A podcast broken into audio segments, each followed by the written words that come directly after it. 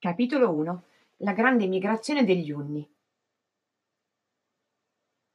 Pagina 17 1. I nomadi dei Pascoli Felici Anticamente la Mongolia si chiamava Pascoli Felici. Questo nome glielo avevano dato i nomadi che la percorrevano pascolandovi i loro branchi di cavalli.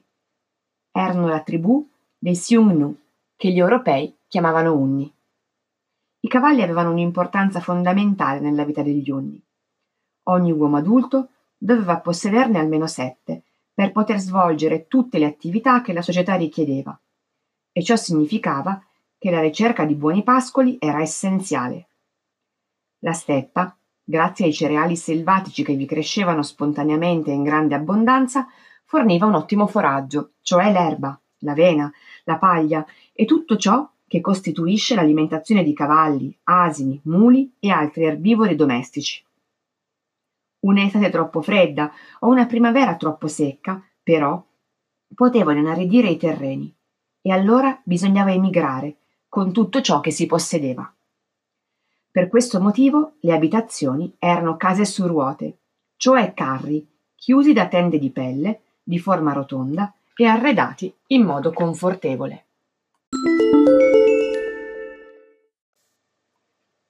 2. Gli Unni sono antenati dei Turchi. Gli Unni erano mongoli di origine siberiana, come dimostravano la loro lingua, i loro costumi e il loro aspetto. Avevano capelli neri, occhi di taglio obliquo, collo corto e muscoloso, ed erano tozzi e tarchiati. Avevano le gambe storte, come tutti coloro che passano la loro vita a cavallo. Indossavano calzoni e casacche aderenti di pelle e su una spalla appendevano una sacca piena di frecce. Quelle che non c'entravano venivano infilate negli stivali, anch'essi di pelle, con cui proteggevano gambe e piedi. Anche se di loro non si è trovato niente di scritto, un documento cinese antico attesta che avevano una scrittura simile a quella indiana. La loro lingua era vicina a quella turca attuale. I cinesi, infatti, chiamarono gli Unni Turkut, forti e potenti, e i turchi sono i loro discendenti. La società Unna ha un'organizzazione tribale. Gli Unni avevano un'organizzazione tribale. Ciò significa che essi erano una grande tribù formata dai clan, i grandi gruppi familiari guidati dall'anziano più autorevole. Quest'ultimo era chiamato il saggio e non dava ordini, ma soltanto consigli. La tribù degli Unni fu formata per molto tempo da 24 clan, tre dei quali più antichi erano considerati nobili e quindi più importanti degli altri. Le donne erano tenute in altissima considerazione. Ogni uomo aveva molte mogli e gli anziani consultavano spesso le proprie prima di esprimere i loro consigli politici. Le regole sociali erano semplici. Un omicidio o anche il semplice gesto di tirare fuori la spada in tempo di pace era punito con la morte. Per un furto, il ladro che veniva scoperto doveva consegnare tutti i propri averi al derubato. Per i reati minori si praticavano tagli profondi sulla faccia del colpevole. Questa organizzazione dava ai clan una compattezza e una solidità che li rendeva capaci di affrontare qualunque difficoltà. La razzia è più onorevole del baratto. Gli Unni non conoscevano la moneta e, di conseguenza, non praticavano quell'attività che noi chiamiamo commercio. La circolazione dei beni si articolava nelle quattro forme in uso da millenni presso i popoli privi di moneta coniata: il dono, il baratto, la razzia, il tributo. Il baratto era poco amato perché gli Unni non erano abili nelle trattative d'affari e venivano spesso imbrogliati. L'attività più onorevole era la razzia, considerata oltretutto strettamente necessaria, perché agli Unni mancavano molti generi di prima necessità. Non coltivando i campi, infatti, non avevano grano, poiché non tessevano, non avevano stoffe né tappeti, e così per i gioielli, il vasellame e tanti altri prodotti. Il tributo era la conseguenza della razzia. Ai popoli vinti, infatti, veniva imposto di fornire annualmente ai clan un certo quantitativo di beni. Un cosmo ordinato minacciato dagli spiriti. Anche sul piano religioso gli Unni avevano idee semplici. Da una parte c'era il cosmo, cioè l'universo ordinato e armonioso, costituito dalla terra e dal cielo con il sole e la luna. Dall'altra il caos, il disordine universale che aveva preceduto la creazione, in cui il cielo e la terra non erano divisi ma confusi e la vita umana e animale non poteva svilupparsi. Il caos minacciava costantemente il cosmo e per scoraggiare il pericolo ogni mattina il saggio adorava il sollevante e ogni sera la luna. Fra il cosmo e il caos vi era il mondo dei demoni, ovvero degli spiriti. Essi non erano divinità, ma esseri viventi che avevano però una natura diversa dagli uomini.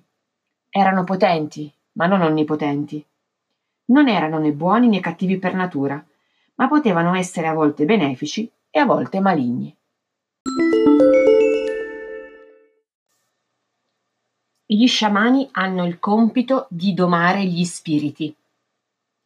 Per domare gli spiriti, ogni clan aveva il suo sciamano, un uomo che sosteneva di poter parlare con i morti, di, di saper scacciare i demoni, ostili dal corpo di un ammalato, e di poter essere fisicamente presente nello stesso momento in luoghi diversi. Lo sciamano diceva di ottenere questi effetti quando cadeva in trance cioè in uno stato simile al sonno, o piuttosto a quello di una persona ipnotizzata. Probabilmente la trance veniva raggiunta ingerendo alcune droghe derivate da piante, il papavero da oppio e la canapa indiana. Tra i demoni vi erano anche gli spiriti degli antenati e, poiché gli unni credevano che i morti avessero bisogno delle stesse comodità che avevano avuto in vita, seppellivano ogni defunto di rango in tombe sontuose. Affinché non avesse freddo, lo coprivano con stoffe preziose e pellicce, e per continuare a servirlo, alcune decine di amici e tutte le mogli dovevano morire con lui. Questa usanza crudele non era l'unica forma di sacrificio umano. Spesso lo sciamano chiedeva che fossero sacrificati ai demoni guerrieri Nemici fatti prigionieri.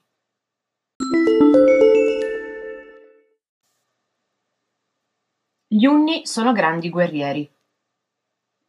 Gli Unni erano grandi guerrieri, oltre che cavalieri davvero eccezionali.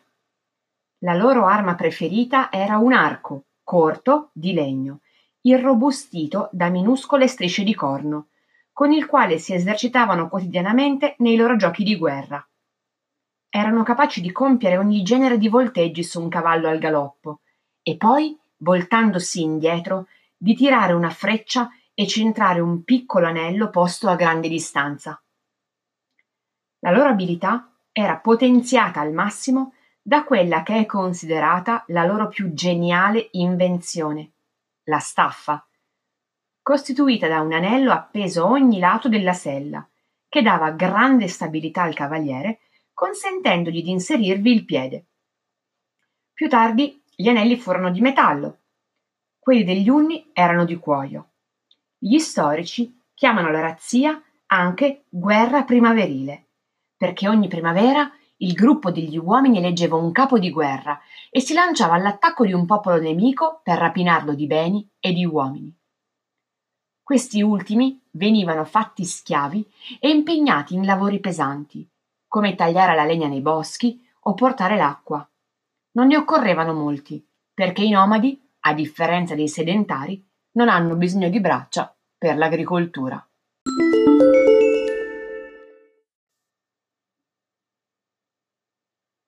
Gli Unni fondano un grande regno asiatico. I vicini degli Unni erano i cinesi. Sebbene avessero uno stato organizzato, governato da un imperatore che disponeva di centinaia di migliaia di uomini da arruolare in caso di bisogno, essi erano esposti alle periodiche razzie degli Unni.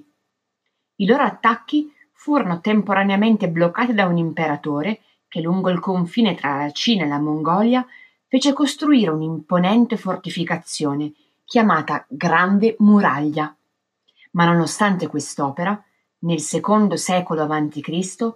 l'impero cinese cadde in mano agli Unni.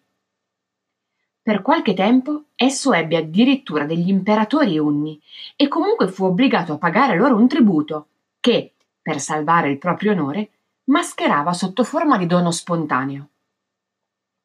In quel periodo i nomadi delle steppe raggiunsero il massimo della loro potenza e fondarono un regno immenso anche in Mongolia. Tutti gli altri nomadi di quella vastissima zona erano stati sconfitti e ora pagavano i tributi agli Unni.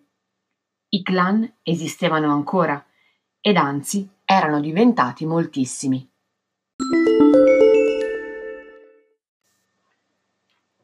Gli Unni perdono tutto e decidono di emigrare. La fortuna degli Unni crollò nel primo secolo d.C., quando i cinesi inventarono un'arma micidiale, la balestra, che scagliava frecce con una velocità e una precisione dieci volte superiori a quelle dell'arco. Grazie a quest'ultima, gli Unni furono decimati e pochi superstiti, respinti al di là della muraglia, si ritrovarono a vagare come nomadi nelle steppe. Dopo aver assaggiato le raffinatezze di un impero maturo come quello cinese, però i guerrieri non si accontentarono di tornare alla vita precedente e decisero di intraprendere una grande migrazione verso le terre occidentali. Lì, riferivano mercanti e viaggiatori, fioriva un impero ricco come quello cinese, l'impero romano.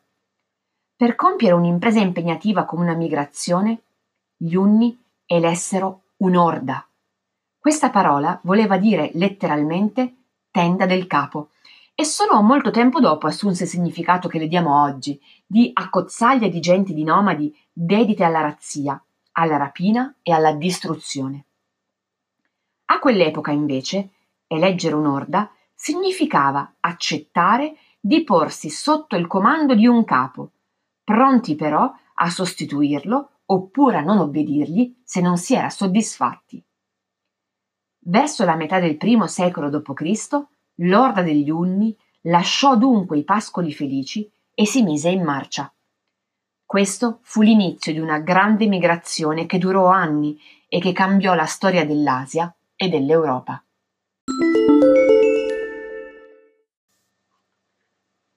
L'orda degli Unni inizia la più grande migrazione della storia. Quando si misero in cammino, gli Unni erano un gruppo di poche famiglie che ammontava a qualche centinaio di persone. Durante i 250 anni di marcia, essi però raccolsero altri popoli nomadi della steppa, fino a diventare centinaia di migliaia. Il percorso che seguirono lo puoi vedere nella carta della pagina a fianco.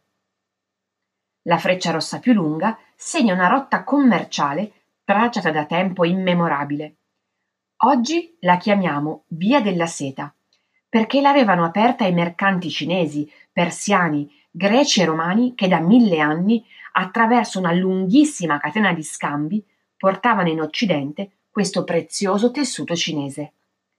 Nessuno conosceva i segreti della sua fabbricazione e non esisteva famiglia ricca o aristocratica che rinunciasse a pagarlo cifre folli pur di averlo.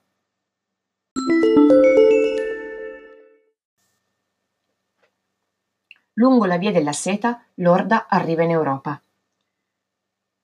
Durante questo lunghissimo viaggio, dall'orda si staccarono due gruppi, che distrussero l'India settentrionale e penetrarono nell'impero persiano. Da queste imprese gli Unni ricavarono un bottino ricchissimo. Il gruppo principale, invece, proseguì fino alle rive del Danubio, il grande fiume che attraversava l'Austria e l'Ungheria. Lì si estendeva l'ultima porzione di steppa, offrendo nuovi pascoli felici, e lì l'orda si fermò. Tutto intorno sorgevano i villaggi delle tribù europee appartenenti al popolo dei Germani. Al di là del fiume cominciava l'impero romano.